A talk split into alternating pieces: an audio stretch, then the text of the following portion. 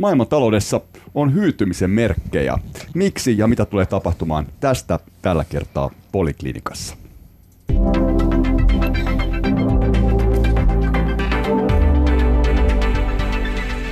Tervetuloa analyysejä tekemään pääekonomisti Tuuli Koivu Nordeasta, pääekonomisti Reijo Heiskanen OP:sta ja työeläkeyhtiön Varman toimitusjohtaja Risto Murto.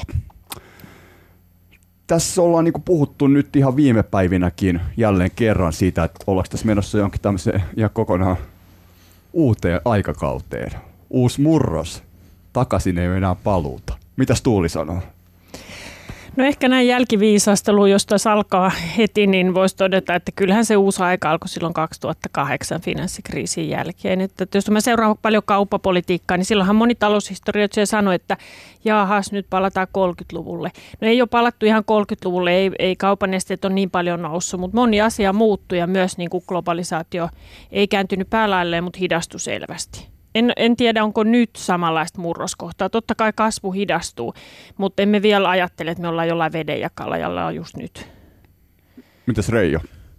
No, tämä ei tietysti niin selvä ajankohta kuin vaikka finanssikriisi. Ja toisaalta jos finanssikriisiäkin ajattelee, niin siinäkin on pitkä historia, mikä johti siihen. Joten sillä tavalla ehkä vaikea ajatella, että juuri nyt tapahtuu jotain erityistä ja juuri nyt tuli tämä muutos. Että kyllä tämä on jonkinlaista jatkumoa, kun mennään eteenpäin. Ja kaikki, mitä liittyy tähän kauppapolitiikkaan ja kansainväliseen politiikkaan, nämä aiheet ikään kuin ovat olleet täällä jo pitkän aikaa. Ja ilman muuta, kun katsoo eteenpäin, niin tässä on monia aika sellaisia perustavaa laatua olevia epävarmuustekijöitä, jotka voi muuttaa sitä ympäristöä, missä me olemme. Että tässä ei ole kysymys pelkästään siitä, että minkälaista suhdannekehitystä on. Mutta toisaalta se, mikä tässä helposti unohtuu, niin mehän elämme useissa maissa niin poikkeuksellisen pitkää nousukautta, joka jatkuu vielä edelleenkin. Työttömyys on hyvin matala useimmissa maissa. Se, mikä on poikkeuksellista, on se, että inflaatio on jäänyt näin hitaaksi. Mutta eihän tässä missään kurimuksessa elätä. Että välillä tuntuu siltä, että me olemme niin aivan hirveässä ahdingossa, mutta useimmissa maissa menee aika hyvin. Niin sitä mä olin just kysymässä, että mitä me oikeastaan tässä niinku valitellaan. Et kuitenkin, siis, mutta sitten on kumminkin epätyypillistä toisaalta. Et vaikkapa sen takia, mitä varmaan Risto Murto katsot varmaan toimitusjohtajana sitä, että kun on nollakorko, miinuskorko maailma, missä eletään, niin on tämä tosi epätyypillistä. On, kyllä tällä jollain tavalla historiaa tehdään ja kyllä me epäiletään tässä niin kuin mannerlaatat liikkuvat, että se mitä tapahtuu kauppapolitiikassa ja geopolitiikassa, joka nyt konkretisoituu USA:n ja Kiinan kauppasotaan, niin tällä tilanteella ja näillä toimenpiteillä niin tässä on niin kuin pitkäaikaisia vaikutuksia. Että tässä ei enää ole niin kuin sellaista nopeata pakkivaihetta ja todetaan, että tässä nyt tämä nyt olikaan ja sitten mennään ihan normaalisti. Jotain niin kuin isoa tapahtuu jo. Ja vastaavaa mun mielestä on näissä, viittasit noihin korkoihin, että kun ollaan tilanteessa, että hyvin merkittävä osa koroista on negatiivisia ja pitkäaikaisesti näyttävät olevan, niin sekin on jotain, jota ei koskaan historiassa ole tapahtunut ja ei ole ihan pieni juttu. Ei ole pieni juttu. Tässä on nyt mainittu siis aihiot ja mannerlaatat ja jotain isoa on tapahtunut. Mennään nyt vielä niin sen äärelle, että mitä tässä on oikein tapahtunut. Tuuli mainitsi sen vuoden 2008, niin silloin oli finanssikriisi. Siitä on nyt yli 10 vuotta. Ja koko ajan on menty tavallaan, talous on kuitenkin kasvanut, on tietysti mennyt alaspäinkin, mutta nyt taas kasvaa. Nyt korot on nollassa ja kun puhutaan tavallaan, että tämä niin kuin homma ei lähde eteenpäin, jotenkin junnaa paikallaan, niin miksi me ollaan tultu tähän? No kyllä sellainen huuma on jäänyt näkemättä tässä nousukaudessa, että varmaan ne finanssikriisin opetukset oli niin syvät monessa maassa, että sehän näkyy esimerkiksi Yhdysvalloissa. Kotitalouksien säästämisaste on koko ajan pysynyt kriisin jälkeen paljon korkeampana kuin se oli. Euroopassa samoin säästämisasteet on taas nousussa. Ei ole lähdetty sellaiseen kulutusjuhlaan nyt tällä kertaa mukaan, niin kuin ehkä aikaisempina niin kuin nousukausina, ja se tuntuu, että tämä on ollut sellaista tahmasta. Sama koskee yrityksiä. Yrityksethän ei ole lähtenyt investoimaan niin kuin sellaisella nopealla vaihteella ollenkaan niin kuin aikaisemmissa. Sekin on outoa, kun rahaa on kuitenkin halpaa kuin mikä. Just niin, se onkin outoa. Miksei investoida? Täällä on varmasti aika monia tekijöitä taustalla, että Kun näitä vuosilukuja tästä on esitetty tai finanssikriisiä, niin minusta tuntuu, että 1989kin oli aika merkityksellinen vuosi ja rautaesiripun sortuminen ja sieltä lähdettiin ihan uuteen maailmaan ja 90-luku oli tietysti optimismin aikaa ja nähtiin ikään kuin, että asiat menee parempaan suuntaan. Kiina tuli WTO:n myötä voimakkaasti maailmanmarkkinoille ja sen merkitys on kasvanut hyvin voimakkaasti. Kaikki tällaiset muutokset niin pohjimmiltaan niin luovat myös sitten epävarmuutta tänne yrityksen keskuuteen, että miten tämä globalisaatio oikein kehittyy. Ja sitten se, minkä mä näen niin kuin entistä selkeimmin monella tavalla, on tämä ikääntymisproblematiikka. Et se mun mielestä näkyy nyt, se on ollut pitkään tällainen trendi, jota odotetaan, nyt se näkyy mun mielestä selvästi varmaan investoinneissa, kulutuksessa, tämä näkyy asuntomarkkinoilla ja kyllä se varmasti Yhdysvalloissakin näkyy aika selvästikin, jos ajatellaan vaikka työllisyyden kehitystä ja mitä siellä tapahtuu. Eli tällaiset isot megatrendit on alkaneet sitten käytännössä vaikuttaa täällä ja asiat muuttuvat, koetaan epävarmuutta ja siitä tulee se ikään kuin tällainen tunne, että tässä ei ole ollut meneillään sellaista nousukautta kuin joskus aikaisemmin. Eikä se myöskään ole päässyt sillä tavalla yltymään niin kuin monesti muulla. Niin, että se ajan henki on vähän semmoinen, että diskontataan näitä riskejä, niin kuin sanotaan, että on ikääntymistä ja muuta. Se ei niin paljon kiinnosta laittaa sitten rahaa investointiin. Joo, ja tietysti täytyy muistaa, että voihan se jossakin olla sitä huumaa, mutta se ei ole täällä Euroopassa eikä läntisessä maailmassa, vaan se saattaa olla sitä Aasiassa ja joissakin muissa maissa, vaikka Vietnamissa, joka on hyötynyt tästä kauppasodasta. Ota Risto tähän vielä kommentti, niin mennään sitten eteenpäin. No musta tuo väestö on tietenkin hyvin fundamentaalinen asia, ja kun Suomessa ollaan siinä tilanteessa, että työikäinen väestö pienenee, niin sen konkreettiset seuraamukset on, että tarvitaan vähemmän autoja, tarvitaan vähemmän sitä ja tätä. Niin se on hyvin fundamentaalinen asia. Se, mikä ehkä tähän keskusteluun liittäisi, että mehän puhutaan muutoksesta ja kaikesta jännästä, että teknologiassa tapahtuu. Tosiasia on, että ekonomistikoulutuksella teknologinen kehitys on ollut hidasta. Ei ole tapahtunut mitään järisyttäviä markkinoiden muutoksia. Ne suurimmat muutokset on kiteytyneet amerikkalaisiin teknoyhtiöihin, jotka ovat sitten toisaalta pystyneet lähes monopolityyppisen aseman itsellensä luomaan. Joo. Jos ei teknologia kehity, jos ei tehdä uusia asioita, niin markkinat ei muutu, ei ole syytäkään investoida. Ja tavallaan työn tuottavuus on myös sit junnannut paikallaan. Kyllä. Se ei ole sieltä saanut riittävästi spinniä. No tässä nyt oli ihan pari isoa kokousta viikonloppuna, oikeastaan eilen loppu G7, joka on siis länsimaisten teollisuus ykkösvaltioiden tämmöinen porukka, johon Venäjä ei enää kuulu. Heitettiin pellolle Krimin keissin yhteydessä 2014. Niin se oli viime vuonna, kun G7 kokoontui, niin se oli aika tosi kovaa mätkimistä. Nyt oli vähän rauhallisempaa meininkiä, mutta saatiinko se kuitenkaan oikeastaan mitään aikaan? Ja erityisesti jos kautta G7-kokousta, niin mitä se kertoo niin kuin tästä maailmanpolitiikan klangista? Missä asennossa ollaan? No vähän kevyellä kädellä tuli ehkä G7 tällä kertaa seurattua, mutta kyllähän se mediahuomio taisi kiinnittyä kahteen asiaan. Oli nämä Brasilian metsäpalot ja Macron aktiivisena siinä ja sitten tietenkin jokainen sana, minkä Trump suusta päästään, niin yleensä markkinoit hetkauttaa. Noteerataan tarkasti. Ja, joo, kyllä. Ja nyt kun siellä taustalla oli sitten tämä kärjistynyt kauppasotatilanne, niin media huomio ministeri aika pitkälti alkuviikolla siihen, että Trump totesi, että no ehkä neuvottelut kiinalaisten kanssa taas kerran alkaa, vaikkakin kiinalaiset on sitten jo ehtinyt kieltää nämä kaikki keskustelun avaukset. Että kyllä se varmaan G7 kertoo sen verran, että aika lyhyellä tähtäimellä näitä asioita nyt tällä kertaa hoidetaan. Että ei ole mitään sellaista suurta agendaa, johon yhdessä tähdättäisiin. Ja sitten on tietenkin tämä persona-kysymys, että päätökset ja huomio kohdistuu niin kuin tiettyihin personiin. Näin mä sen analysoin, en tiedä miten te kommentoitte.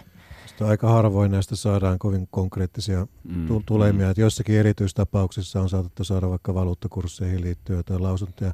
Mutta nythän taisi kuitenkin tulla tästä digiverosta sitten Ranskan ja Yhdysvaltain välillä joku. Saatiin sopimus, että siellä on saatettu käydä tähän liittyviä neuvotteluita. Että siinä mielessä täällä ikään kuin taustalla tapahtuukin. Ja toki nyt tietysti tämä Brexit-kysymys oli tässä myöskin agendalla, mutta kyllähän huomio varmaankin meni näihin kauppasodan viimeisimpiin käänteisiin tässä yhteydessä, että mielenkiintoista tietysti nähdä, että kun siellä on Johnson toisella puolella ja Trump toisella puolella ja Trump sanoo, että tariffit on hyviä ja Johnson sanoo, että ei ne ole hyviä, mutta he ovat kuitenkin hyviä ystäviä. Siinä voi ennustaa jatkossa ehkä jonkinlaisia ongelmia.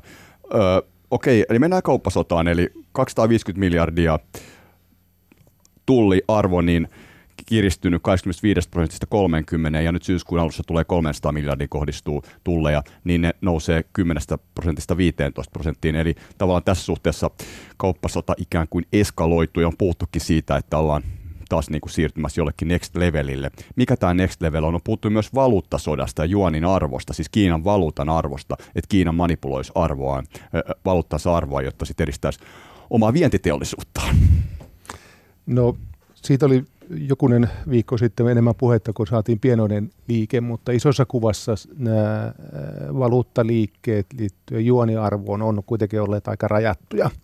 Että se on ehkä ei voida puhua vielä valuuttasodasta. Ei mun mielestä, ja se on ehkä tässä sivujuoni. Tässä on varmaan kaksi asiaa, että tässä niin kuin lyhyen tähtäimen reaktiot, että KV-talous, globaali talous on nyt hidastumassa, se näkyy jossakin vähän konkreettisemmin, jossakin vähemmän, ja yksi keskeinen syy on kyllä tämä kauppaepävarmuus. Ja sitten on rakenteelliset asiat, että viittasin, että jo nyt on selvää, että tällä tulee olla pitkäaikavälin vaikutuksia, koska tuotantorakenteita, teknologiapohjia tullaan rakentamaan nyt eri olettamuksella. Ja näiden niin kuin esimerkiksi tuotannon siirtäminen Kiinasta ulos, niin se tulee olla teema monella toimialalla pitkään. Ja sitten tähän liittyy meillä sitten tavallaan suomalaisen teollisuuden kannalta riskiskenaarioita, että jos tämä tilanne edelleen eskaloituu, niin tämä voi mennä niin kuin hyvin ongelmalliseksi myös suomalaisen teollisuuden kannalta. Siis et vedettäisiin siirtymistä siis Kiinasta pois? Jos on esimerkiksi niin kuin Apple on hyvä esimerkki, jota on myös analysoitu hyvin, jossa kokoonpanossa hyvin merkittävä osa on ollut rakentunut Kiinan varaan. Jokainen Applelle toimittama alihankkija tällä hetkellä lisää kapasiteettiaan Kiinan ulkopuolelta. Ja jos sulla on tuotantorakenne yrityksellä, joka nojaa Kiinaan, niin sun on pakko tehdä ja alkaa toteuttaa varasuunnitelmia. Sä et pysty enää luottamaan siitä, että tämä Kiinan ulkoistettu tuotanto on kilpailukykyinen. Sun pitää tehdä jo sen asian eteen jo nyt jotain. Okei, mitä tämä kertoo kauppasodan tästä vaiheesta? Kertooko se siitä, että se mitä Trump yrittää saada aikaan, niin on tavallaan onnistunut jossain määrin? No ehkä se kertoo siitäkin, että nyt yritykset on herännyt siihen, että hei, tämä ei olekaan vaan Trump. Että tässä on oikeasti vastakkain Kiina ja USA. Ja näin tulee olemaan varmaan vuodet eteenpäin, voi olla vuosikymmenet eteenpäin. Koska jenkkipolitiikassa, niin itse asiassa jos joku kysymys aika paljon yhdistää, niin on nimenomaan se, että Kiina nähdään vähän tämmöisenä pahana mörkönä sekä republikaani- että demokraattipuolueessa. Joo, eikä ihan vähäkään. Niin, ja samaan aikaan tulee USAsta myös aika huolestuttavia uutisia ihan sieltä niin kuin kansalaistasolta, että asenteet Kiinaa kohtaan on muuttumassa ja on muuttunut tosi nopeasti. Samoin Kiinassa, kun juttelee Kiinassa toimivien ihmisten kanssa, niin kesän aikana on tapahtunut isoja kulutustottumusmuutoksia. Ilman mitään virallisia kampanjoita, niin ei kukaan Kiinassa osta tällä hetkellä amerikkalaista kännykkää, vaan ostaa Huawein. Okei, miten tämä näkyy sitten Kiinan talouskasvuun, joka nyt aika pitkään on pyörinyt siellä 6% tietämillä? Se on asetettu, että sen pitäisi olla 6%, ja sitten kun ollaan launchattu, että paljon se on, niin se on suunnilleen ollut se 6%.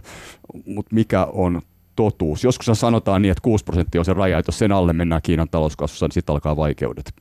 En usko, että alkaa. Mä oon itse ajatellut niin kauan, kun kiinalaisilla on kanava vaurastua ja rikastua ja olla nälkäisiä sen talouskasvun ja oman vaurastumisen suhteen, niin kauan Kiina tulee pärjäämään. Sitten jos nämä kanavat menee umpeen ja kontrolli ylittää tämän vaurastumisen kanavan, niin sitten ollaan isoissa ongelmissa. Toki työmarkkinat, niin kuin esimerkiksi työttömyys puhjetessaan, niin olisi valtava ongelma, mutta että ei me olla sellaisessa pisteessä Kiinan kasvua, että työmarkkinoilta tuleva data on itse asiassa tällä hetkellä tosi hyvää. Niin kuin se on joka puolella maailmassa, niin kotitaloudet tällä hetkellä pitää yllä sitä Kiinan kasvua. No Kiinan vaikutus kuitenkin maailmantalouteen on aika valtava. Eikö sanotaan, että se on sellainen 3% maailmantalouden niin kuin kasvusta, niin että jos Kiina alkaisi hyytyä, niin silloin olisi aika paljon vaikutusta maailmantalouteen. Nyt tietysti maailmantalous on jo niin kuin hidastumaan päin. Ehkä jopa jonkinlaisen maagisen 3% rajan allekin ollaan ehkä menossa ensi vuonna, vaikka niin kuin tuossa puhuttiin, kun studioon tultiin, niin IMF vielä ennustaa toiveikkaasti 3,5% ensi vuodeksi. Joo, meidän ennuste on alle sen 3% ensi vuodelle, ja se on mielestäni hyvin semmoinen looginen näkymä, vaikea nähdä ainakaan, että minkä takia tämä kehitys piristyisi voimakkaasti. Toki jos saadaan myönteisiä päätöksiä, niin voi käydä näinkin, että osoittautuu, että kehitys on jonkun verran parempaa, mutta sellaista ei nyt tällä hetkellä ole näköpiirissä. En kyllä näe, että Trump olisi jotenkin ikään kuin niskan päällä, että olisi saavuttanut tavoitteita politiikalla. Että ensinnäkin hän puhui kauppatasapainosta ja sen korjaamisesta. Se on heikentynyt Kiinan ja Yhdysvaltain välillä. Joka tarkoittaa siis suomeksi mitä? Sitä, että alijäämä on kasvanut Yhdysvaltain siinä Kiinan kaupassa. Ja toisaalta sitten jos ajattelee sitä, että tarkoituksena on ollut saada niin kuin rakentavia neuvotteluja kiinalaisten kanssa aikaan, jotta sitten olisi reilumpaa tämä kauppa ja ylipäätään taloudellinen toiminta, niin juuri tällaiset tiedot siitä, että sitten itse asiassa välit ovat jännittyneet, niin menee ihan päinvastaiseen suuntaan, että ei tarkoita sitä, että oltaisiin niin kuin rakentavasti kehitetty tätä asiaa, vaan ollaan ikään kuin heikentämässä näitä välejä. Että oikeastaan niin kuin kaikilla rintamilla tietyllä tavalla on epäonnistuttu. Maanviljelijät kärsivät siellä voimakkaasti, heitä joudutaan tukemaan.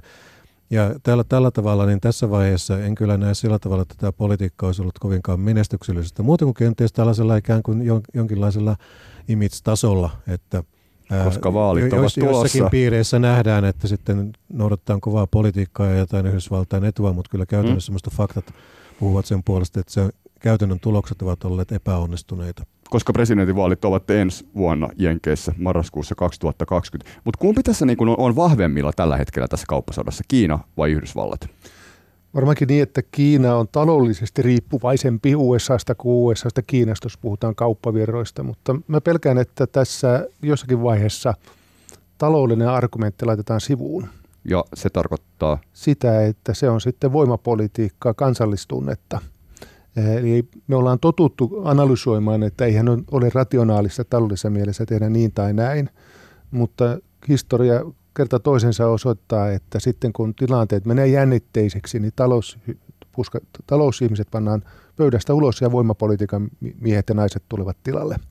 Ja musta niin kuin Kiinan muuttaminen ja aika fundamentaalisti sen järjestelmän muuttaminen pakottamalla talouden kautta, niin historia ei taida osoittaa montaa keissiä, että sellaisessa on oikeasti onnistuttu.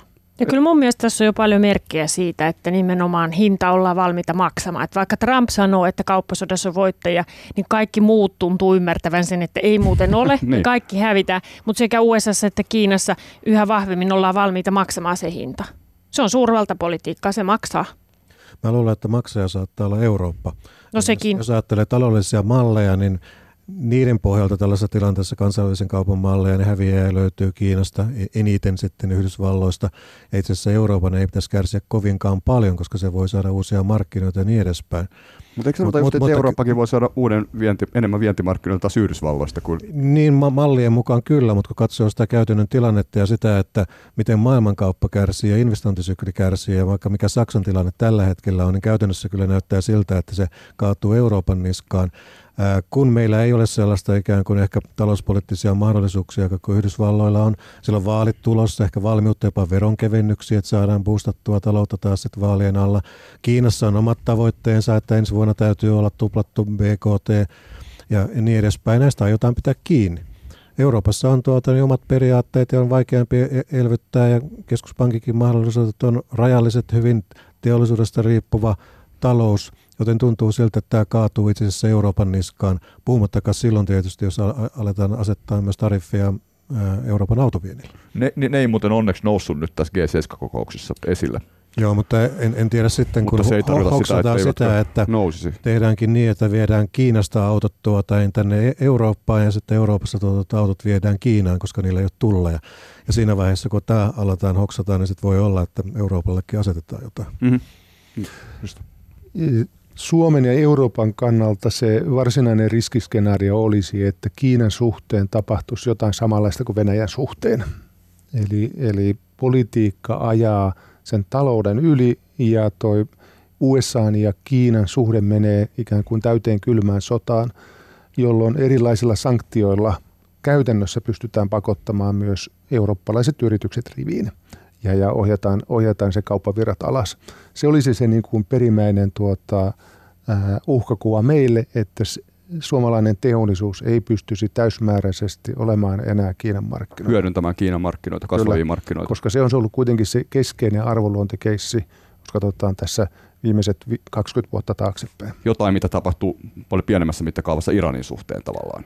Iran on hyvä esimerkki, koska siinä konkretisoitui se, että EU:n virallinen kanta on, että USA:n sanktiot eivät koske Eurooppaa, mutta täysimääräisesti faktisesti koskevat, koska pankkijärjestelmän kautta USA pystyy sen määrittelemään. Okei, tämä on kyllä tosi mielenkiintoinen visio. Haluatko vielä jatkaa vähän sitä, että millä se aikavälillä tämmöinen kehitys voisi tapahtua ja mitä se vielä niin kuin konkreettisesti tarkoittaisi? Että siirryttäisiin siis tässä talouskonfrontaatiossa enemmän tämmöiseen voimapolitiikkaan. No, nyt sitä ei ole ainakaan vilautettu, että sitä että lähdettäisiin USA-johteisesti tekemään ja ohjaamaan eurooppalaisten yritysten toimintaa vielä Kiinassa.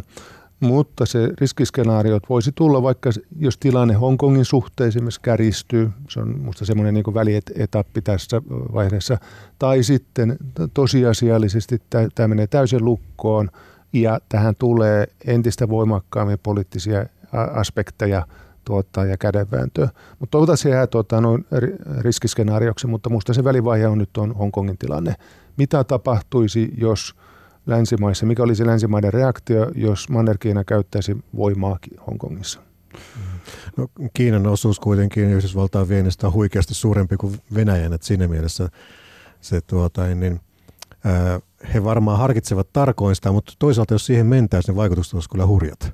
Kyllä joo, mutta että tietysti tässä on vähän pelastuksena ehkä nyt se, että tosiaan myös Kiina ja USA välillä on tosi vahvat taloudelliset siteet ja ne aiheuttaa tietysti aikamoisen kontrollin sille, että mitä Washington pystyy päättämään, mutta että kyllä mä ihan niin kuin äsken tuossa totesin ja olen Riston kanssa siitä samaa mieltä, että hinnan USA näyttää olevan valmis maksamaan ja siellä niin kuin Washington on tosi yksimielinen siitä, että Kiinan politiikkaa pitää tiukentaa ja tänään esimerkiksi on ollut Ulkopoliittisen instituutin kesäkoulussa koko päivän kuunnellut muun muassa amerikkalaisia professoreita, jotka kyllä... No niin, mitä sieltä he vannoo esimerkiksi sen nimen just nimenomaan, että ei tämä tilanne Kiinapolitiikka tule muuttumaan sillä, että presidentti vaihtuu ensi vuonna tai sitten 5 vuoden päästä. Että kyllä se konsensus USA on tällä hetkellä niin vahva. Ja tämä on sama, mitä mun kaikki Kiina-tutkijaystävät kertoo, kun he menevät Washingtoniin, että keskustelun sävy on jopa, miten mä nyt sanoisin, epärealistinen. Et Kiina nähdään paljon isompana uhkana kuin se tällä hetkellä todellisuudessa on.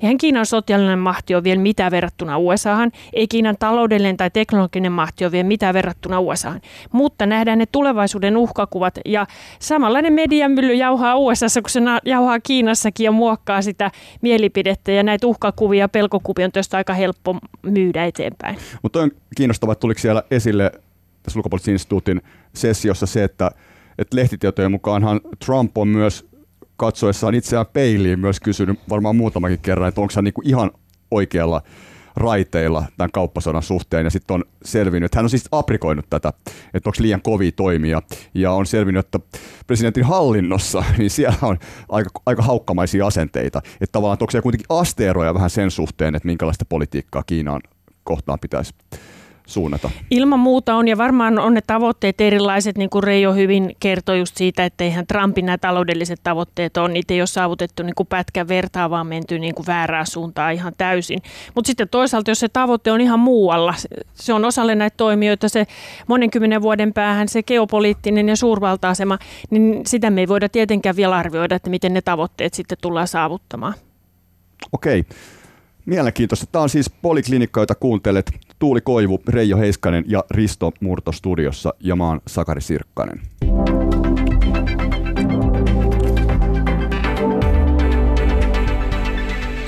Tuossa puhuttiin jo vähän maailmantaloudesta, tai ollaan puhuttu maailmantaloudesta tavallaan koko ajan, mutta nyt lukuja vaikka tässä vaiheessa pöytään, tai puhuttiin menisi luvuista, että tulee siis menemään sen 3% alle ja tätä, mutta minkä takia? Onko se pelkästään tämä kauppasota vai onko kysymys joistakin muista keinoista? Onhan tässä niinku tosi paljon kaikkia muitakin riskejä, ainakin täällä Euroopan näkökulmasta on Brexitia ja Italiaa ja Saksan ongelmia ja kaikkea muuta tällaista epämiellyttävää. Joo, kyllä se euroalueen kohdalla tuntuu, että on pikemminkin vaikea raapia niitä tekijöitä kasaan, että mistä sitä kasvua ylipäätään tulisi. Että riskejä on tosi paljon ja ne kaikki jo painaa yhdessä niin paljon sitä näkymää. Se painaa niitä investointeja ja sitä kautta suoraan sitä kasvulukua. Mm. Että kyllä täällä niin kuin puhutaan hyvin matalista kasvuluvuista lähivuosina, jos ei nyt sitten ihmeitä tapahdu ja poliitikot saa näitä asioita pöydältä putsattua. Niin nyt täytyy muistaa, että monilla näillä kasvun moottorimailla, sanotaan vaikka Saksa ja Yhdysvallatkin muun muassa, niin talous on lähellä sitä täyskapasiteettia, tai oikeastaan yli, jos ajatellaan niin ekonomistitermeillä yli potentiaalin pohjimmiltaan, joka normaalisti pitäisi tietysti johtaa kohoavaan inflaatioon, mutta tässä nykytilanteessa näin ei ole käynyt. Mutta ollaan kuitenkin siinä ikään kuin täyskapasiteetissa. Tavallaan kaikki tuotantotekijät on käytössä. Niin kasvu voi olla vain potentiaalin mukaista. Ja jos sitten pohjimmiltaan se potentiaalinen kasvukin näyttää jäävän hitaaksi ja investoinnit on aika pieniä ja on tätä epävarmuutta, niin ei siinä niin kuin ole aineksia tällaiseen hyvin vahvaan kasvuun. Että talouspolitiikalla voidaan ehkä niin kuin lyhytaikaisesti sitä kiihdyttää jonkun aikaa, mutta sitten se väistämättä hidastuu. Että syklin tässä vaiheessa, että näillä edellytyksillä niin voidaan nähdä vaan sellaista keskipitkällä aikavälillä niin hyvin hidasta vauhtia. Mm. Että jos täytyisi tapahtua suuri yllätys tavallaan, että voitaisiin nähdä sitä, että yhtäkkiä hypätäisiin jollekin voimakkaamman kasvun uralle pidemmäksi aikaa. Että todennäköisempää on se, että me koukutaan taantuman kautta ja sitten sitä vapaata kapasiteettia taas syntyy.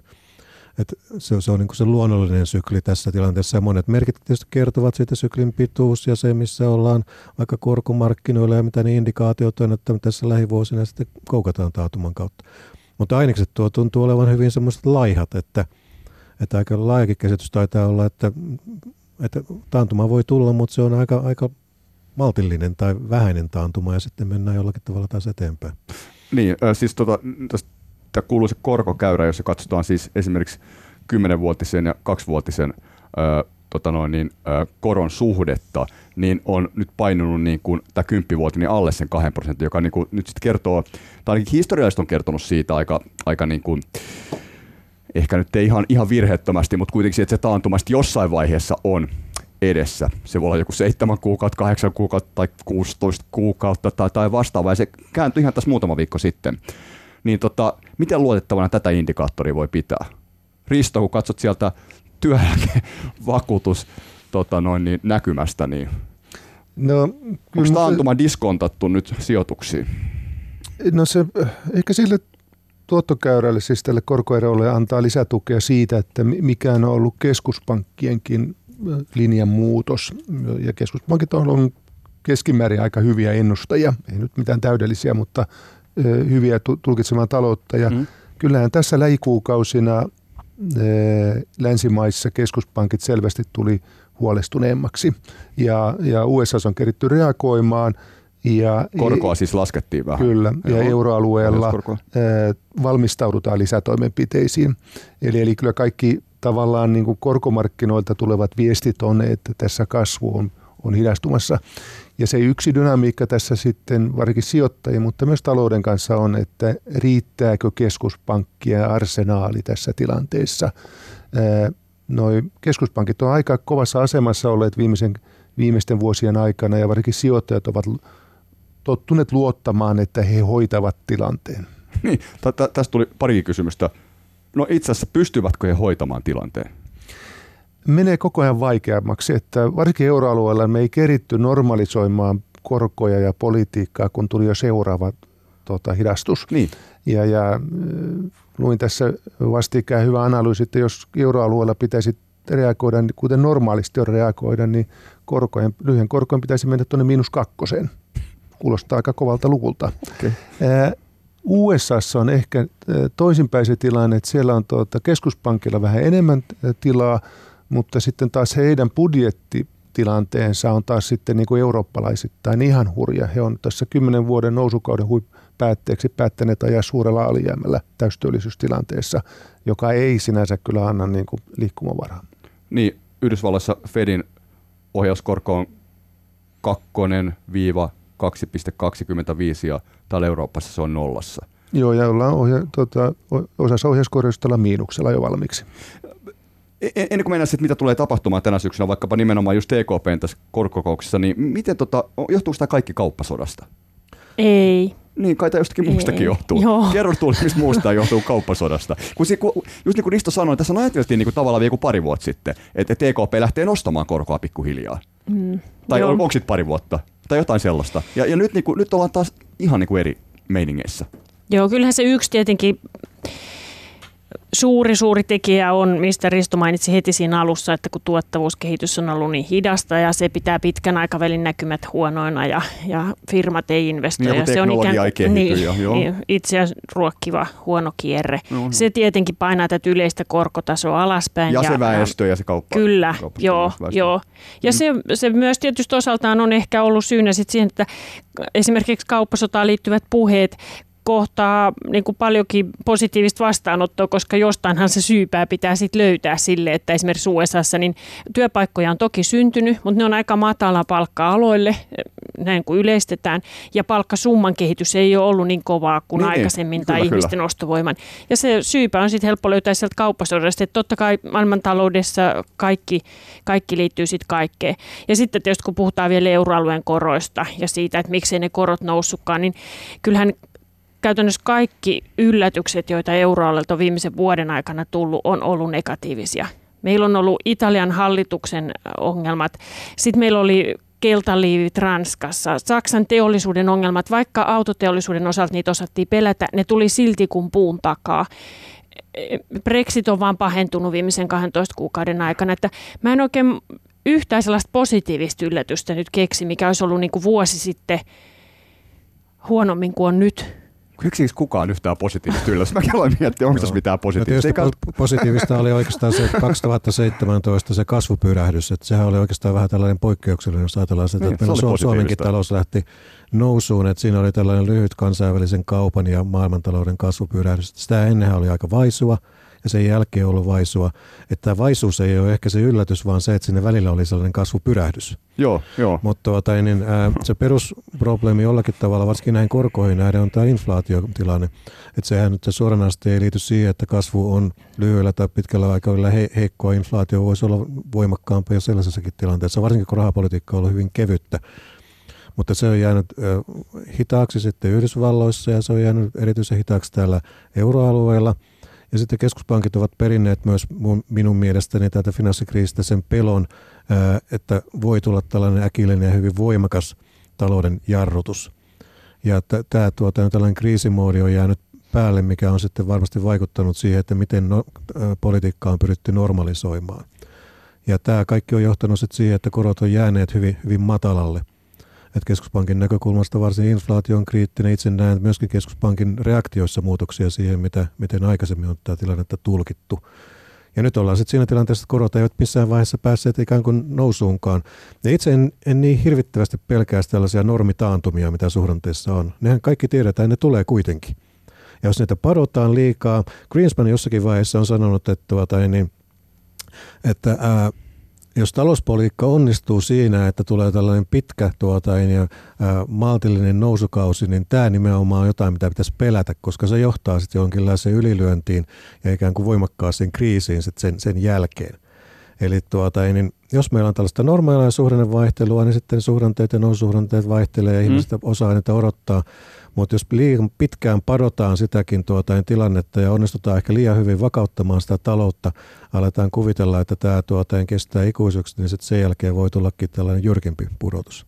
Eli en pelkäisi liikaa sitä, että vaikka koron nostua, jos se nyt sitten jonkun verran taloutta hidastaa välillä, mutta on ymmärrettävä, että finanssikriisin jälkeen niin tilanne on ollut erilainen ja tietysti kun inflaatio on ollut matala, niin, niin nämä syyt täällä taustalla ovat ymmärrettäviä. Mut Greenspan katsoo kuviota jenkkin näkökulmasta ja kuitenkin niin puhuu ehkä enemmän ajasta ennen finanssikriisiä. Joo, hän peilaa sitä tietysti, mikä johti tähän finanssikriisiin. Että jos nyt Alan Greenspan tulisi Eurooppaan ja pitäisi konsultoida EKP:tä seuraavassa korkokouksessa, niin mitä tapahtuu? Kun on puhuttu siitä, että EKP olisi nyt niin elvyttämässä vielä, tai rahapolitiikkaa vielä niin kuin, tavallaan viemässä elvyttävämpään suuntaan, mitä se tarkoittaa ja onko se enää niin kuin, mitä voidaan tehdä ja onko nämä toimenpiteet, mitä tehdään, niin saadaanko niillä aikaan jotain sellaista, mihin pyritään? Eli toinen sanon kasvua ja sitä inflaatiotakin vähän vauhdittaa.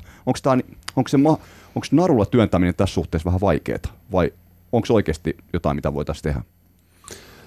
No, meillä ei ole kokemusta siitä, että kun ollaan miinuskorolla ja sitten päästään vielä lisää miinusta. Ja jotenkin lievästi kyllä pessimistinen sen suhteen, että jos tämä on pelkästään sen korkopolitiikan varassa, niin voi olla, että vaikeuksia tulee. Ja yksi syy on se, että se negatiivisten korkojen vaikutus ei nyt pankkisektorin kautta välity sillä tavalla, kun se pitäisi välittyä. Eli mitä enemmän miinukselle sä pusket sitä korkoa, johon pankit ylimääräisen likviditeettinsä tallettavat, niin sitä heikompaa bisnestä se pankille on. Eli pankkisektorin kannattavuutta myös samanaikaisesti rapautetaan. Keski-eurooppalainen pankkisektori ei ole erinomaisessa kunnossa luotonlaajennuksen kannalta. Ja mun mielestä tässä on käytetty puheenvuoroja siitä, että nyt voisi olla, että se olisi lisävelkaantumisen paikka. Niin ollaan, just juuri niin näin. Nyt itse asiassa ollaan, voi olla, että se on kansalaisten ja talouden kannalta vähän riskisempi vaihtoehto ottaa mieluummin Eurooppa-tasolla, euroaluetasolla lisää velkaa kuin puskea korkoja vaan entistä negatiivisemmaksi. No, ainakin jos ajattelee tällä hetkellä sitä tilannetta, että tässä on jopa 50 vuoden korot nollassa, niin toki EKP:n pitää toimittaa sitten joku pieni koronlasku, että nämä odotukset saavat katetta, mutta ei ensin nyt enää, kun siellä on jo niin kuin BBB:kin yrityslainat markkinoilla niin nollan tuntumassa, ainakin AAA on 10 vuottakin, oli ihan niukasti vaan plussalla. Niin kyllä tässä ollaan niin matalalla tasolla, että vaikea nähdä, että lisälasku niin millään tavalla vaikuttaisi oikeastaan sitten reaalitalouteen hirvittävästi. Ja sitten tämmöiset osto-ohjelmat, josta on puhuttu. Niin joo, että se on eri asia. Toki kun tuodaan rahaa markkinoille, niin sillä on aina esimerkiksi jopa osakkeiden ostamisesta on puhuttu tämmöisissä villeissä skenaarioissa ja myös se, että kuinka paljon esimerkiksi kansalliset keskuspankit voi ostaa sitten joukkovelkakirjoja omilta markkinoilta, jos sitä rajaa nostettaisiin. Olisiko siitä hyötyä? Se on melkein välttämätöntä, että jos EKP haluaa ihan tuntuvan osto-ohjelman vielä uudestaan polkasta käyntiin, niin silloin näitä rajoitteita on pakko nostaa. No, pitäisikö tällainen nyt sitten niin kuin ikään kuin lanseerata tässä tilanteessa? Olisiko semmoinen niin kuin ehkä tämmöinen iso linko-tyyppinen veto? Niin kyllä se varmaan pari viikon päästä joku sellainen linko tulee. Näihin osakeostoihin mä en uskot nyt, niin että ostorajoja nostetaan. Niin. No, meidän laskelmien mukaan se on oikeastaan välttämätöntä, joo, koska monien maiden kohdalta EKP tai eurojärjestelmä omistaa jo likimain ja ehkä jopa yli pikkasen niiden aiemmin asetettujen rajojen. Mutta osakeostoihin mä en kyllä tässä vaiheessa itse vielä usko. Kyllä meidän täytyy muistaa sekin, että silloin 2016, kun EKP oikeasti pisti ison lingon pyörimään näissä osto-ohjelmissakin, silloin oli oikeasti deflaatioriski. Ja deflaatio on sellainen niin kuin keskuspankkiirin mörkö. Et jos inflaatio on peikko, niin deflaatio on kyllä vielä astetta pahempi mörkö. Miksi se on? No se on sen takia, että kaikki sellaiset, niin kuin historia opettaa, 30-luvun USA, Japani myöhemmin, että kun hinnat laskee, niin silloin ihmiset siirtää ja lykkää niitä kulutuspäätöksiä, investointipäätöksiä entisestään ja sitten taloudesta lähtee niin kuin puhti lopullisesti mahdollisesti pois. Jos se on laajamittainen deflaatiokierre, ei yksittäisten hintojen lasku sinänsä, se on vaan korjausta. Mutta nyt tällaista deflaatio pelkoa meillä ei ole. Että vaikka inflaatio on matala ja kaukana EKP:n tavoitteesta, niin ei meillä ole mitään indikaatioita. Pikemminkin sellaiset inflaation alaerät, joihin EKP voi suhdannetilanteella vaikuttaa, niin siellähän itse asiassa hinnat nousee nyt nopeammin kuin vaikka vuosi sitten. Joo. Mites Risto ja Reijo näkee EKP:n singot tällä kertaa? Joo, kyllähän EKP:n täytyy tietysti sekä laskea korkoa että myös tehdä lisää näitä epätavanomaisia toimia. Muuten tietysti se reaktio on taas negatiivinen, että he ovat ajaneet sellaisen nurkkaan, että se on aika lailla väistämätöntä. Ja jopa heidän pitäisi pystyä ylittämään nämä kenties järkyttävänkin suuret odotukset, että se tilanne ei ole kovin hyvä, että heidän pitäisi keksiä jotain uutta. Joten he varmasti sitä yrittävät, kuinka suuri se reaktio on ja kuinka suuret ne taloudelliset vaikutukset on, niin se jää jossain määrin nähtäväksi. Mutta nyt se on heillä se ikään kuin aika, milloin se täytyy tehdä. Rehn on varmasti siinä ihan oikeassa, että niiden toimien tiputteleminen pikkuhiljaa tuskin sillä tavalla auttaisi. Että heidän on nyt panostettava tähän syyskuuhun ja se nähdään sitten, että miten hyvin he onnistuvat. Jep. Nythän Jackson Holeissa keskuspankkiirit olivat tuossa viime viikonloppun ympärillä niin vuotuisessa kokouksessa ja itse asiassa en muista huomenneeni otsikoissa, mutta todennäköisesti joku keskuspankki varmasti sanoo, koska se on ollut tyypillistä jo monta vuotta, että keskuspankit tekevät parhaansa tilanteen ikään kuin boostaamiseksi, talouden boostaamiseksi, mutta että poliitikoilla ja valtioilla siis olisi tässä oma roolinsa. Ja itse asiassa tässä viitattiin jo vähän elvytykseen. Ja siis IMF:n entinen ekonomisti Olivier Blanchard tässä kommentoi vähän aikaa sitten, että hänen mielestään niin valtioiden pitäisi elvyttää enemmän. Ja ehkäpä jopa velkarahalla. Niin onko tämä klangi muuttumassa jotenkin siihen, että pitäisi vaan niin kuin jotenkin elvyttää siis niin kuin valtioiden tasolla? No ainakin osalla anglosaksisista ekonomisteista, viittasit yhteen professoriin, niin argumentaatio on muuttunut ja palaa jo vähän siihen asiaan, mitä tuossa viittasin, että jos olisi diktaattori, niin tässä ohjelmassa saa olla diktaattori. Sehän olisi muu euroalueelle olennaisesti vähempiriskinen asia, jos Saksa elvyttäisi, jos Saksa ottaisi ison singon käteen versus se, että euroalueella pusketaan korkoja edelleen alaspäin ja ostetaan arvopapereita ja edelleen niin kuin tasetta venytetään. Se ongelma on, että tuleeko näin tapahtumaan. Koska Saksalla on historiassa tässä suhteessa. Saksalaiset on säästäväistä porukkaa. Kyllä, he on kirjoittanut kansalliset omat säännöksensä, että millä tavalla he voivat toimia.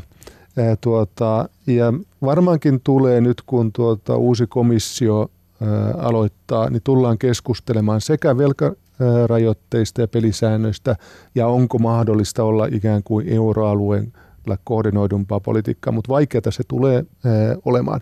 Ja niin kauan kun se on vaikeata, niin rakenteellisesti paine säilyy ja pallot pysyy keskuspankilla, joka koko ajan ajautuu vähän niin kuin hankalampaan tilanteeseen. Jos tässä tilanteessa näyttäisi siltä, että talous hidastuu selvästi arvioita nopeammin, niin kyllä sieltä aika nopeasti tällainen koordinoitu finanssipolitiikka kaivettaisiin varmasti esille tässä tilanteessa, että silloin halukkuutta varmaan löytyisi Pohjois-Euroopastakin, puhumattakaan Etelä-Euroopasta. Ja sitten täällä on tietysti myöskin tämä ajatuksellinen tausta, joka tuntuu leviävän yhä laajemmalle tässä nollakorkomaailmassa siitä, että miten voidaan käyttää sitä finanssipolitiikkaa. Mun mielestä se on jossain määrin parantautunut tänne Suomen hallitusohjelmaankin tämä ajattelu. Ja siinä mielessä niin kuin tehnyt tällaista maaperää vähän erilaisilla ajattelulla kuin mihin ollaan totuttu. Niin kuinka on rantautunut jopa meille? No toki siellä selvästi puhutaan. Siinähän on määritelty se, että milloin voidaan käyttää elvyttävää politiikkaa hallitusohjelmassa. Sitä ei varmaan koskaan aikaisemmin tehty. Pääministeri puhuu siitä, että myötäsyklistä politiikkaa ei tulla tekemään ja niin edespäin. Ja tietysti koko hallitusohjelmahan on lähtökohdiltaan elvyttävä lyhyellä aikavälillä. Joten siinä mielessä niin se on pedattu aika selkeästi tällaiselle elvyttävälle kannalle kuin koskaan oikeastaan aikaisemmin. No miltä tämmöinen elvyttävä kanta, me tultiin itse asiassa Suomeen, mutta niinhän tästä tarkoitus oli tullakin keskustelun loppupuolella, niin näyttää ekonomistien silmin. No ehkä sitä voisi vielä täydentää silläkin, että se, että keskuspankit yrittää lykätä sit palloa sinne hallitusten puolelle, niin ei läheskään aina tarkoita elvyttävää fiskaalipolitiikkaa, vaan se toinen nuoli olisi paljon tärkeämpi, eli ne rakenneuudistukset, joilla nimenomaan sitä pitkän aikavälin kasvunäkymää voitaisiin parantaa. Ja se, että nyt sitten mennään elvyttämään. Saksamaan samaa mieltä, että Saksan pitäisi elvyttää, ja Saksa itse asiassa voisi varmasti kaikkien tutkimusten mukaan elvyttää jopa niin, että samaan aikaan ne kasvunäkymät pitkällä aikavälillä parantuisi, koska Saksan tarvitsee investoida esimerkiksi infrastruktuuriin, energiasektoriin ja niin edelleen. Että kyllä niitä aukkoja tietenkin löytyy, mutta että tässä on niin kuin, hallituksilla on käytettävissä hyvin monenlaisia välineitä verrattuna siihen, miten ohuella pensselillä EKP joutuu maalaamaan. Niin, usein sanotaan, että rakenneuudistusten tekeminen on politiikassa nyt vähän vaikeampia rasteja. Niin, tässä on se ongelma, että jos sitten unohdetaan nämä rakenneuudistukset, nythän ei kovin paljon niistä oikeastaan Suomessa olla puhuttu, että ne olisivat niitä tärkeitä asioita, joilla ajetaan sitä asiaa eteenpäin. Ei se, jos niin kuin lyhyellä aikavälillä hieman tasoitellaan taloutta sitten elvyttävällä politiikalla, mikä tässä nykytilanteessa voi olla ihan ok, mutta yhdistettynä näin pidemmän aikavälin rakenteellisiin toimiin sekä sitten siihen, että pidetään huolta siitä investointiympäristöä ja sitä kustannuskilpailukyvystä, mikä urakka jäi puolitiehen viime hallitukselta. Ja nyt tämä yhtälö ei kyllä niin kuin, ei voi ajatella, että tämä realistisesti olisi ihan kasassa. Eli niin kyllä vähän niin kuin tuntuu siltä, että sitä poimitaan isille näitä mukavimpia juttuja, mutta sitten unohdetaan ne epämukavat jutut. Että osana tällaista laajempaa kokonaisuutta lievästi elvyttävää politiikkaa on ok, Mutta mä vähän pahoin pelkään, että sit poimitaan pelkästään se ja nämä epämukavat jutut jätetään tekemättä. Haluatko vielä täsmättää, että mitkä nämä epämukavat jutut on, mitkä oli jätetty vähän taka-alalle? No tietysti nämä vaikeat rakenneuudistukset, mitä liittyy niin kuin soteen ja sotuun, on sellaisia asioita, jotka on ollut hyvin hankala saada aikaan. Eikä deadline välttämättä ole vielä ihan ikään kuin tämä hallituskausi, vaan vasta sitten, kun ne kulut alkaa todella nousta. Ja sitten se tosiasia, että meidän pitäisi edelleenkin parantaa sitä meidän viennin kustannuskilpailukykyä. Ja tästähän nyt ei kukaan oikein uskalla puhua yhtään mitään tässä nykytilanteessa. Voit jatkaa vielä. No meillä on alijäämäinen ulkomaankauppa edelleenkin, vaikka ollaan oltu korkeasuhdanteessa laskelmien perusteella. Meillä on edelleenkin, ei olla lähelläkään finanssikriisiä edeltynyttä tilannetta, ei edes sitä tilannetta, kun lähdettiin euroon. Eli meidän hintakilpailukyky on heikompi kuin se. Ja eli selvästi me tarvittaisiin tällaista paitsi niin kuin investointia tukevaa politiikkaa, myös viennin kilpailukykyä tukevaa politiikkaa, mutta ei tässä palkkakierroksen alla oikein kukaan uskalla mitään puhua tässä nykytilanteessa. No siis VM:ssähän kansliapäällikkö Hetemän johdolla niin investointityöryhmä tässä pohtii ja vissiin budjettiriihen mennessä pitäisi saada aikaiseksi jonkinlaisia ehdotuksia siitä, että kuinka Suomeen saataisiin lisää investointeja. Tämä on tietysti todella tärkeää tässä tilanteessa. Olisiko teillä jotakin neuvoja? No kyllähän nämä tukee millä tietenkin. Millä tavalla saataisiin lisää investointeja Suomeen? No on niitä keinoja ollut esillä, mutta nämä Reijo mainitsemat just hintakilpailukyky esimerkiksi, sehän tukisi myös niitä investointeja. Jos voitaisiin luottaa siihen, että Suomi pysyy kilpailukykyisenä pitkään, eikä se politiikka ole kovin tempoilevaa tai nämä päätökset, niin kyllähän sekin olisi valtavan iso päätös investoida Suomeen. Mä oon ihan samaa mieltä Reijon kanssa, että monilla mittareilla nyt on ehkä korjattu noin kolmannes siitä kilpailukyky niin kuin tappiosta, joka saatiin aikaiseksi ja lisää ilman muuta pitäisi tehdä. Erittäin suurella niin kuin huolella katselin tuossa esimerkiksi euro- ja Ruotsin kruunun välistä kurssieroa ja miten Ruotsin kauppapainotettu valuuttakurssi on tällä hetkellä painunut sinne 2009 tasoille, jos me verrataan niin kuin euroon ja Suomen kauppapainotettuun valuuttakurssiin. Eli silloin se ilmiö oli kohtuullisen lyhytaikainen ja silti meille kävi niin kuin kävi. Nyt on pelkona se, että maailmantalouden kasvu pysyy hitaana tosi kauan. Ruotsin kruunu, mitä on ennusteita nähnyt sieltä ja täältä, niin kukaan ei odota suurta korjausliikettä ylöspäin. Ja meillä voi olla aikamoinen kilpailukykyhaaste. Osaltaan sen takia, että me kilpaillaan ruotsalaistuotteiden kanssa markkinoilla, osittain Ruotsi sen takia, että me viedään Ruotsiin. Hyötyy paljon siis no se pelko halvasta on. Kruunusta. Kyllä. Joo. Tämä on siis Poliklinikka, Tuuli Koivu, Risto Murto ja Reijo Heiskanen. Studiossa ja mä oon Sakari Sirkkanen. Siitä oli Suomesta lyhyttä speksaamista, mutta ehkä heittäisi vielä lopuksi ottaa vielä vähän tätä Eurooppa-näkökulmaa, koska tässä on tietysti totta kai Suomi on myös EU-puheenjohtajamaa tällä hetkellä, mutta on tässä niinku ihan älyttömästi riskejä. Brexit, lokakuun lopussa taas uusi deadline ja sitten on Italian politiikka, joka jälleen kerran on aika totaalissa kaauksessa. Mitä tässä tulee tapahtumaan Euroopassa? Risto? No jälleen kerran tosi mielenkiintoinen tilanne. Saksan teollisuus on faktisesti taantumassa. Suuri riski, että koko Saksan talous on taantumassa. Se ei ole se, mitä me olemme Saksalta tottuneet näkemään viime vuosina. Brexit deadline painaa päälle. Jatkuva epävarmuus jo sinällänsä tulee viemään sen Iso-Britannian osalta kasvua alaspäin ja vaikuttaa myös euroalueelle. Yksi merkkipaalu varmaan on, että mitä alkava EU-komissio alkaa tekemään, minkä tyyppistä ohjelmaa on ja minkälaista tukea se saa kansallisvaltioilta. Mielenkiinnolla seuraa sitä, että mitä tehdään velkarajoitteelle. Niin, jo viittasit. Kyllä, että lähdetäänkö tätä ikään kuin finanssipoliittista kehikkoa tosiasiallisesti muuttamaan. Tässä on myös se asia, että kuinka hyvin euroalue kestää poliittisesti taantumaa.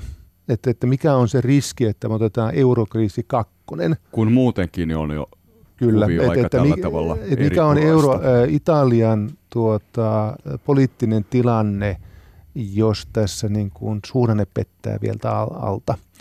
Jostakin maista me tiedetään, että tuo Irlanti ei tule enää pöydälle.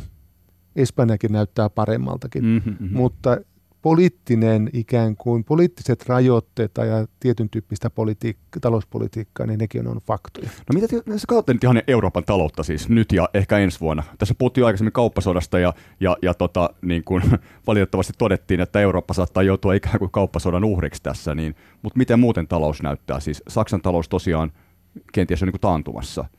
No se, mikä on meidän vahvuus Pohjois-Euroopassa, niin on vahva vientisektori, vahva teollisuus. Mutta jos sä panet kauppasodan päälle ja sun vientimarkkinoilta pettää kasvu. Saksa ja Britannia Suomelle tosi tärkeitä. Kyllä, niin totta kai silloin se muuttuu käänteisesti.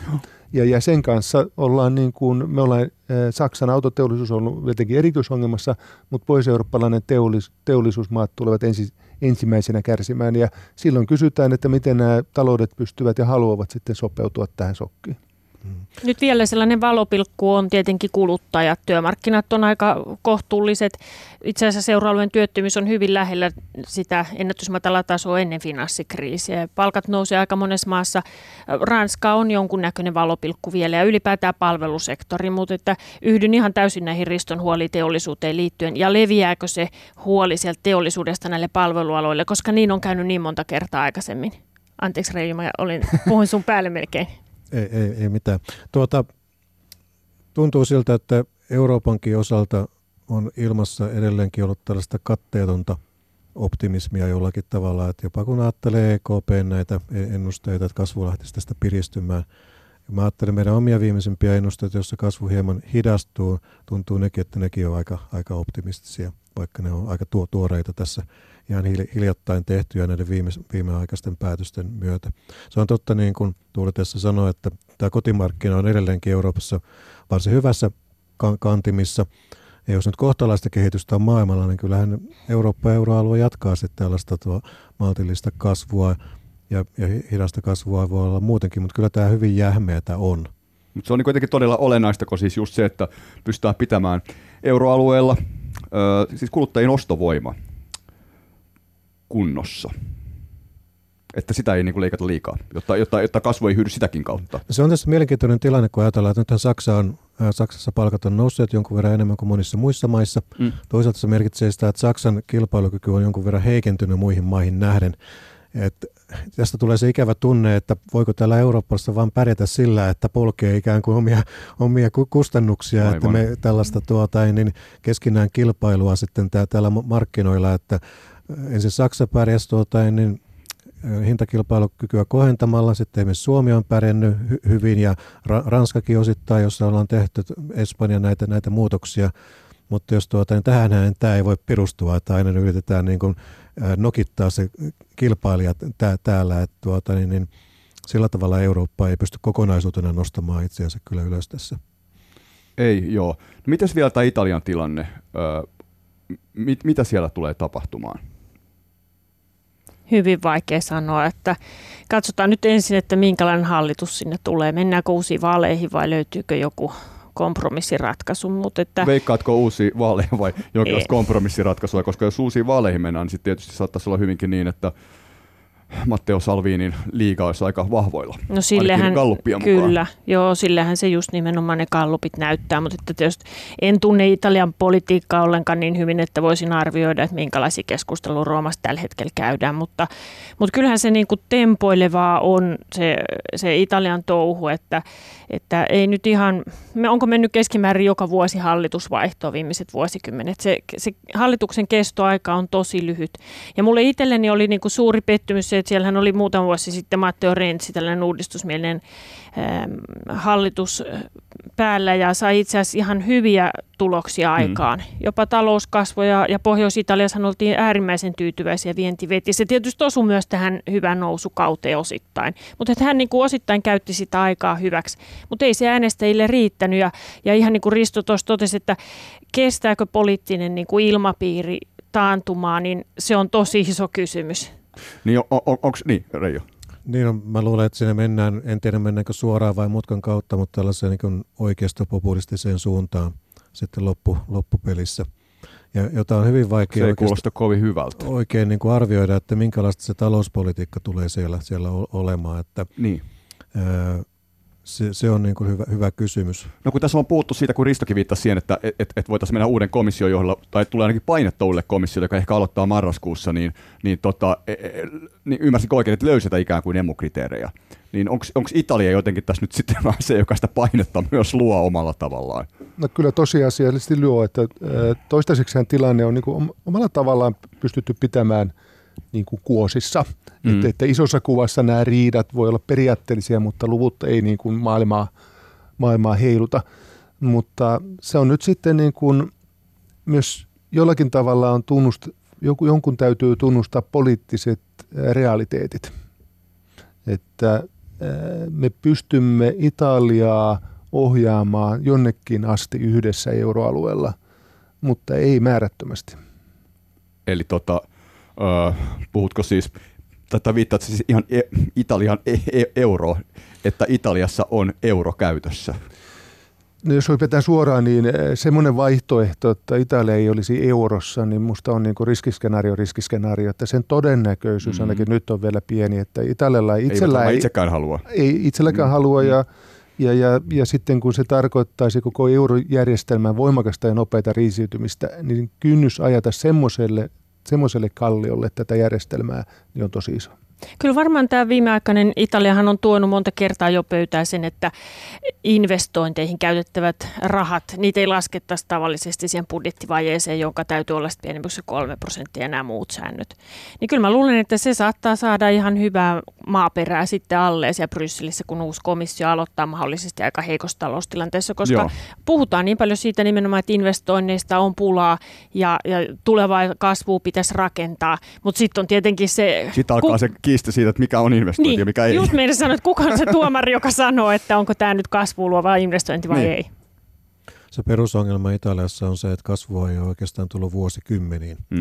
Ja vaikka nyt sitä ikään kuin sitä kokonaistaloudellista tasapainoa ollaan kyetty parantamaan, niin sitä ikään kuin sitä kasvuvoimaa tai ajuria, niin sitä ei ole saatu sinne. Ja sellaisia rakenteellisia uudistuksia on aika vaikea nähdä. Ja tämä on minusta se pahin ongelma, että kansa ei voi olla tyytyväinen, jos talous ei kasva ja ansiot eivät kasva ja työttömyys säilyy korkeana ja ainoastaan suhteella pärjää ja niin edespäin. Että mun on vaikea nähdä siitä, että Italia taloudellisessa mielessä, että miten se pääsee tästä eteenpäin. Ja kysymys ei ole sinällään eurosta, vaan ennen euroakin niin Italialle sai talouteensa vauhtia vain tilapäisesti devalvoimalla, ja sitten se oli taas ohi. Jotenkin tulee, kun seuraan tätä tilannetta, että hyvin todennäköisesti 10 vuoden päästä Ylellä on 3 ekonomistikoulutusta saanutta ihmistä, jotka ihmettelevät Italian ongelmia. Okei. No itse asiassa laittaako päivämäärä jo ylös, niin tässä 2029 jossain tässä syksyllä niin jatketaan Italian taloudesta. Laita se päivämäärä ylös, kun kävelään ulos studiosta, koska meidän aika on itse asiassa tulossa päätökseen. Kiitos paljon tästä keskustelusta. Tästä tuli aika paljon kaikkia asioita käytyä läpi. Kiitoksia. Kiitos.